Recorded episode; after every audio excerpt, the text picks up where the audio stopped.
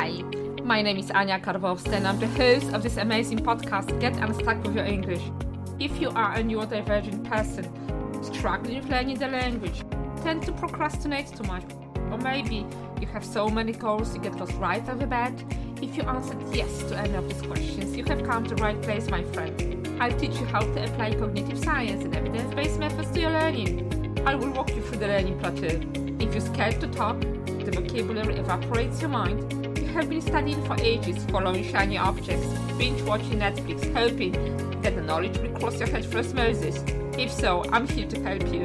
I'll show you how to study and tackle the language, and most importantly, how to make it stick. I'm inviting you on the journey with me. Let's add a science sprinkle to your learning.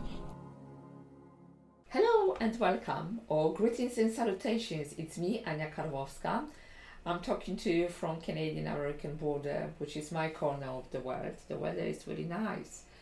And yes, today we'll be talking about a very important subject, which is why do EFL teachers struggle with identifying dyslexia in the EFL classroom?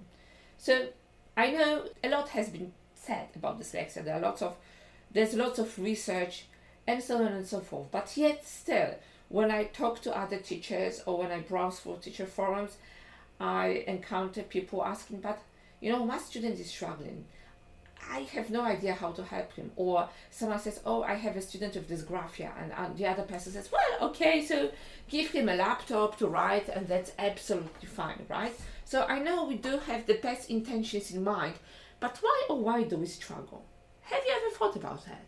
Have you ever wondered? Because I do every day. So I've decided to um, like compile a list of reasons and provide some solutions. So let's start, shall we? So first of all, let's just talk a little bit about dyslexia. Dyslexia can manifest differently in students learning English as a second or foreign language, right? It may it may be really challenging to identify it. English teachers will have or might have or do have or just generally have difficulties spotting dyslexia in the EFL classroom. First of all, because this is not a part of teacher training program.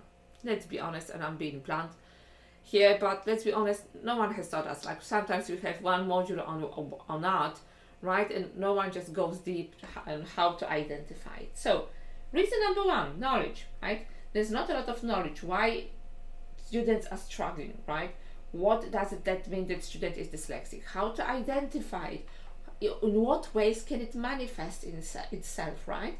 We're not familiar with symptoms and signs. Sometimes we think our students are lazy not uh, not too often, fortunately. Sometimes uh, we think that oh, you know, they they just need more time, which is why why students get identified at least three years later to the in, in contrast to the monolingual peers. Sometimes we think, well, you know, he's struggling or she's struggling or they are struggling, but why? I don't really know, right? So that's the other reason. And other than that, there is a language barrier. So when a student is learning another language, especially English, which is a morphophonemic language, you think, well, you know, it's not easy. I mean, the language is not easy. You pronounce it differently. The spelling can be really off. Like, you know, it's normal. It's not, it's okay, right? They, they do struggle because it's normal. It takes time. And sometimes, indeed, it does take time, but sometimes it's a real struggle. Also, we are sometimes or not sometimes often i think it depends uh, but often there's not a lot of communication especially at state schools between first language teacher and the english teacher. So then so then the teacher really doesn't know. That's another problem. And the most important issue that i want to address it here is lack of training and resources teachers struggle to identify dyslexia in the EFL classroom because they lack training they lack resources Teachers receive little training on how to support the student. They very often lack appropriate resources and intervention to, interventions to help the students. So even if we want to, we really don't know how to start. We don't know how to assess the phonemic awareness, or we struggle, or sometimes we just go uh, towards those books for kids, which are really nice at the very beginning. Sometimes we go uh, and get those books for kids, like literacy kids, right? They are, have some phonics and they are nice. And as phonics is like the foundation of language, but that's only the start, right? So we do not build the foundation, we do not build the knowledge.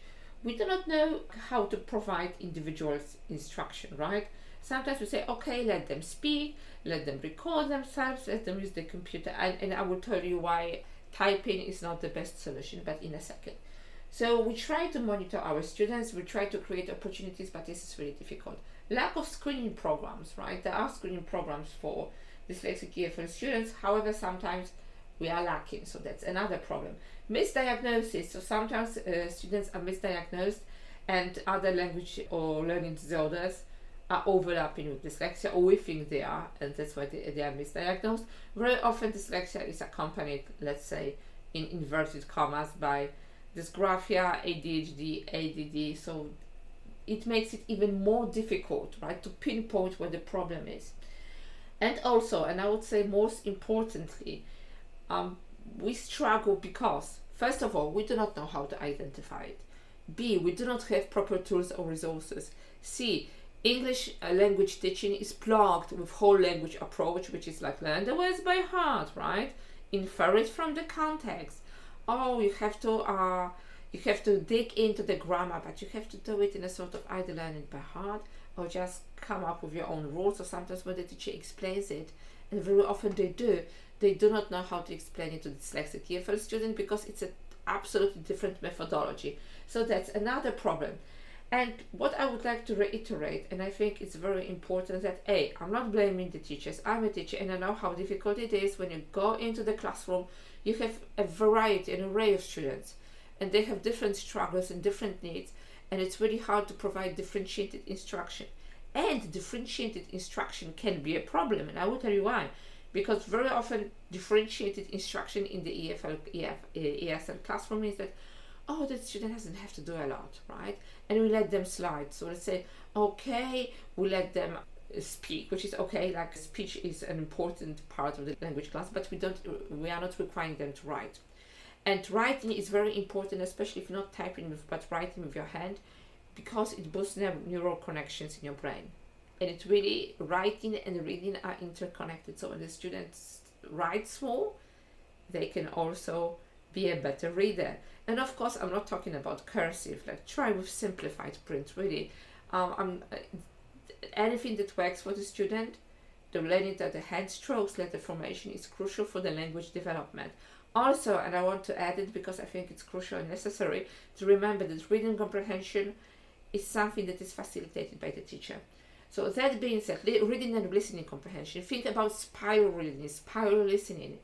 And remember, if your student is struggling with reading on the decoding level or encoding level, they will be struggling with reading comprehension or listening comprehension. So we have to work on that foundations before you move on. So this is it. Thank you so much for listening to me. That episode was is very short, but I've decided that why just bang and bang on about it for hours, like you know, when we can be very short and straightforward. And I wanted to tell you that I have something special coming. So on May 1st at 8.08 a.m. Eastern Canada time, I'm launching my course How to Identify Dyslexia in the EFL Classroom. It's super interesting because you will have six modules.